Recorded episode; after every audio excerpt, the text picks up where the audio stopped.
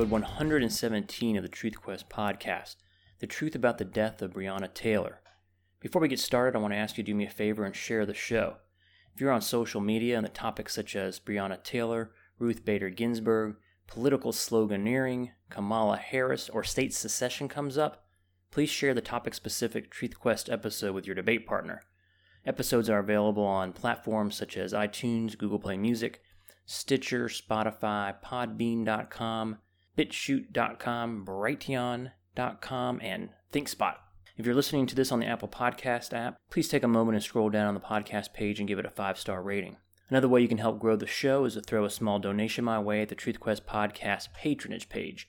All donations will be used to drive awareness of the podcast through Facebook advertising. See this episode's show notes page at truthquest.podbean.com for details.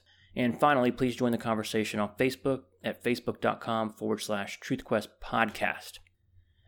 I've been waiting to produce a short episode on the death of Breonna Taylor for some time, but I did not want to do it until the grand jury had examined the evidence and offered their recommendation.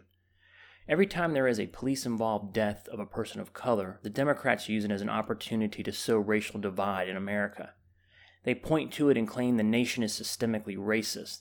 They point to it and claim whatever Republican is in charge, either in the White House, the governor's mansion, or City Hall, is at fault. And if it turns out that the president, governor, mayor, and or city council are all Democrats, they just indict the entire nation. It's part of the Democratic Party's playbook. I call it the boy who cried wolf tactic. They do the same thing every time there is a mass shooting. They scream for unconstitutional gun control laws. They blame the NRA and rednecks and people who cling to their guns and their religion. Obama said that.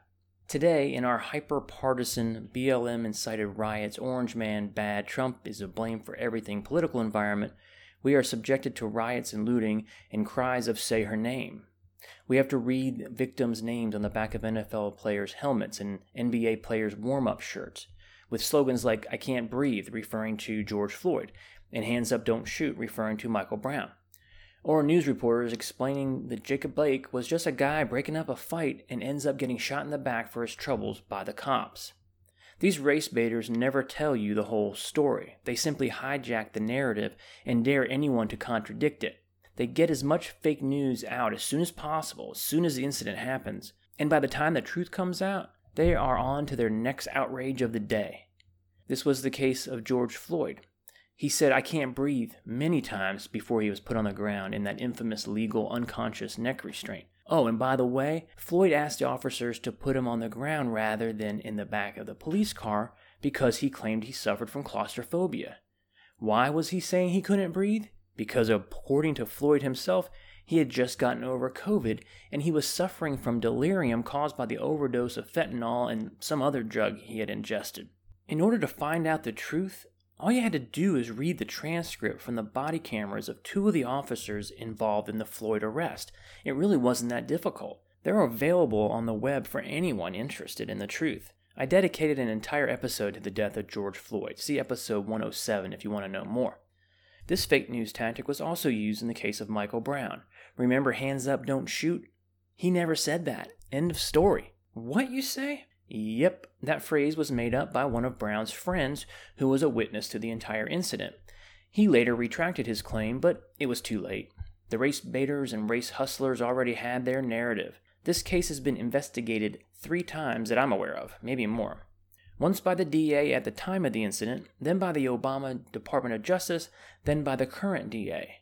All found the Michael Brown shooting justified because, come to find out, when you reach into a police car, try to grab an officer's gun, if the officer regains control of his pistol, you're going to get shot. Back to my point if you dare contradict their narrative, they call you a racist. It's all very civilized. There's no discussion allowed about the fact pattern of each individual case. We never hear about the death by police when a white person dies. We are only allowed to mourn and express outrage when a person of color is involved because, in these people's minds, it proves that America is racist to the core and it allows the Democrats to avoid talking about their real agenda of one party rule socialism, heavy handed environment, and economic regulations that will inevitably make all of us poorer. Instead, we are fed a steady diet of virtue signaling and racial propaganda. Whatever narrative the Democrats come up with, the mainstream media runs with. The facts do not matter. The Jacob Blake shooting and the Trayvon Martin George Zimmerman incident both followed the same pattern of vomiting disinformation, lies, and fake news early and often right after the incident. Drive the narrative of America is racist. Vote for Democrats. They will end racism and the Republicans will endorse it. Then they move on to their next faux outrage. In this episode, I'm going to focus on another installment of this nightmare the creation of iconic victim Breonna Sayer named Taylor. You remember the narrative? Racist cops kicked in her door for no reason and shot her in the back while she was in bed. That's what they told us right after the incident. Here are the facts about the incident that ended in her death. Taylor was killed in the crossfire when her boyfriend opened fire at the Louisville police, who were executing a no knock search warrant as part of a narcotics and weapons investigation into Taylor's ex boyfriend, Jamarcus Glover. He was the leader of a local drug and weapons trafficking ring. The purpose of the warrant was to search for and seize drugs, drug paraphernalia, and any other objects, weapons, financial records related to drug trafficking. Glover was using Taylor's address to receive packages, and he made multiple trips to Taylor's apartment over the course of the investigation. The police assumed she was storing drugs and money for Glover in her apartment. Oh, and Taylor had posted bail for Glover's associates in the past and was rumored to have been handling Glover's money for his operation. Thus, her residence hit the cops' radar, thus, the warrant.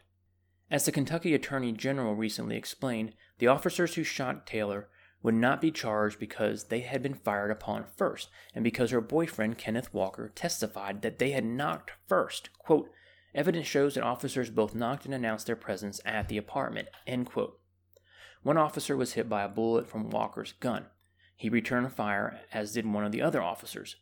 Taylor was ultimately hit by six bullets.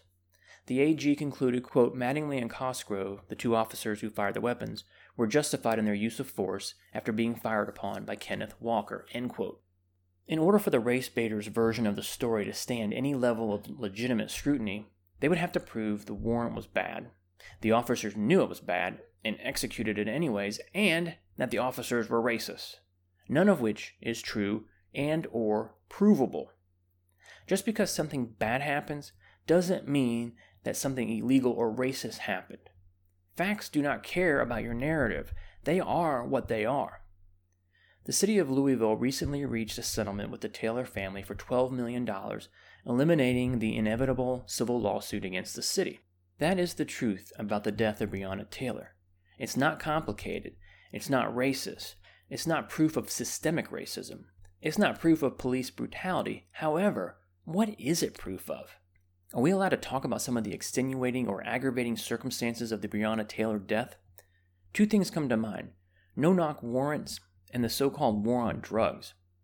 To understand the insanity around no knock warrants would require an entire episode, but suffice it to say that the Supreme Court, yet again, has injected itself into another area of America's lives with vaguely written caveats, with one bad precedent leading to another. Then you sprinkle in the issue of qualified immunity on the part of the police, and you have a recipe for disaster. There are two links in the show notes for this episode for those of you who are interested in this part of the story. One is a YouTube video called The Truth Behind the No Knock Warrant That Led to Breonna Taylor's Death. The other is an article by David French in which he explains the Supreme Court's rule in no knock warrants. Both of these sources buy into the America is systemically racist narrative, and the group who produced the video named their series the 846 Project after the 8 minutes and 46 seconds that the Minneapolis police officer performed the neck restraint on George Floyd. So these are not unbiased sources. However, French's analysis of the Supreme Court is good stuff. And if you fast forward the video to around the 9 minute mark, there is a good discussion about no knock warrants and civil asset forfeiture. To tell you how insane the left wing agitators are, how infatuated with running with the racial component of any police incident, a mob tried to attack Senator Rand Paul, the author of the Breonna Taylor Act that would abolish no knock warrants. They attacked him and his wife as they attempted to walk back to their hotel from the White House. See, facts don't matter to the mob. He is a Republican, he is bad. He must pay for the sin of not being on the side of the mob, even though he kinda is. So, the death of Breonna Taylor affords us the opportunity to examine the efficacy of no knock warrants, which are the direct results of, drumroll please, the war on drugs. Maybe rather than using the death of Taylor as yet another opportunity to divide the American people, making it out to be a national tragedy, evidence of a racist nation with police brutality run amok, maybe they should consider the war on drugs angle instead.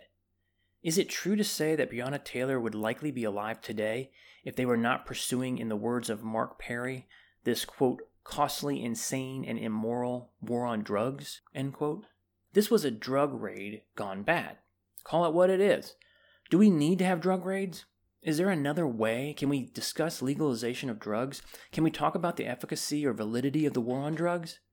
Jacob Sullum of Reason magazine put it this way quote, The litany of errors that led to Taylor's death would be incomplete if it did not include the biggest mistake of all. Now, I want you to listen carefully to the next part. The biggest mistake of all the belief that violence is an appropriate response to peaceful conduct that violates no one's rights i.e., drug use.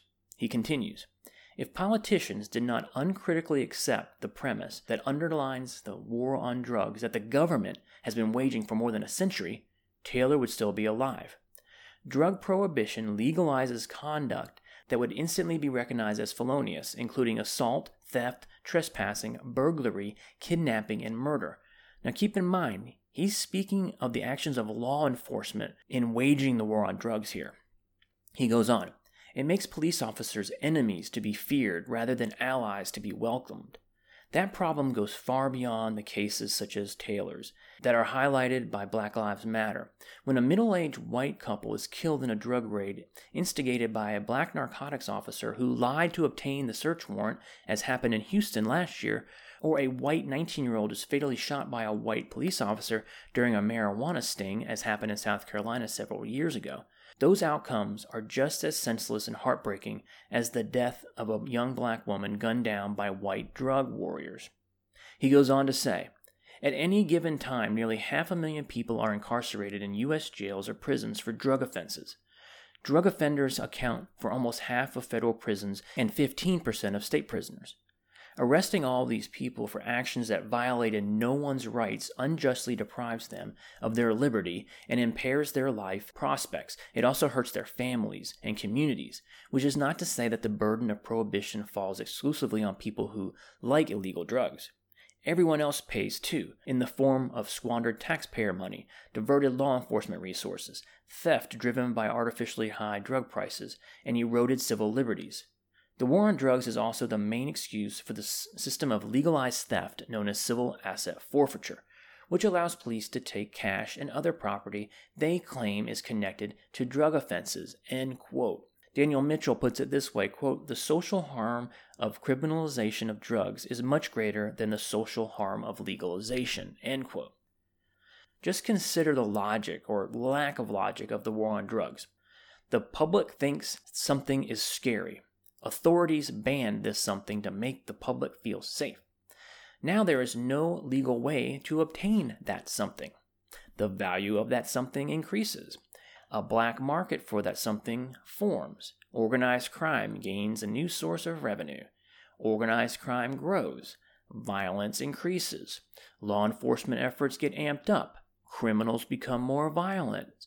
Violence increases. Law enforcement efforts get amped up criminals become more violent. You see the pattern?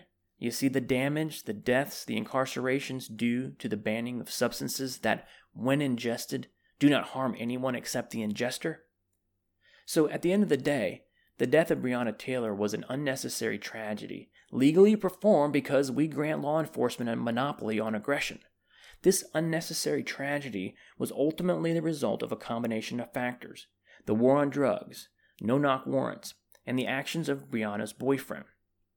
If her death wasn't bad enough, the left's hijacking of her tragedy for political purposes, using it to divide the country, disparage the country, use it as an excuse to riot, loot, and burn cities, largely goes unnoticed and underreported in mainstream media circles.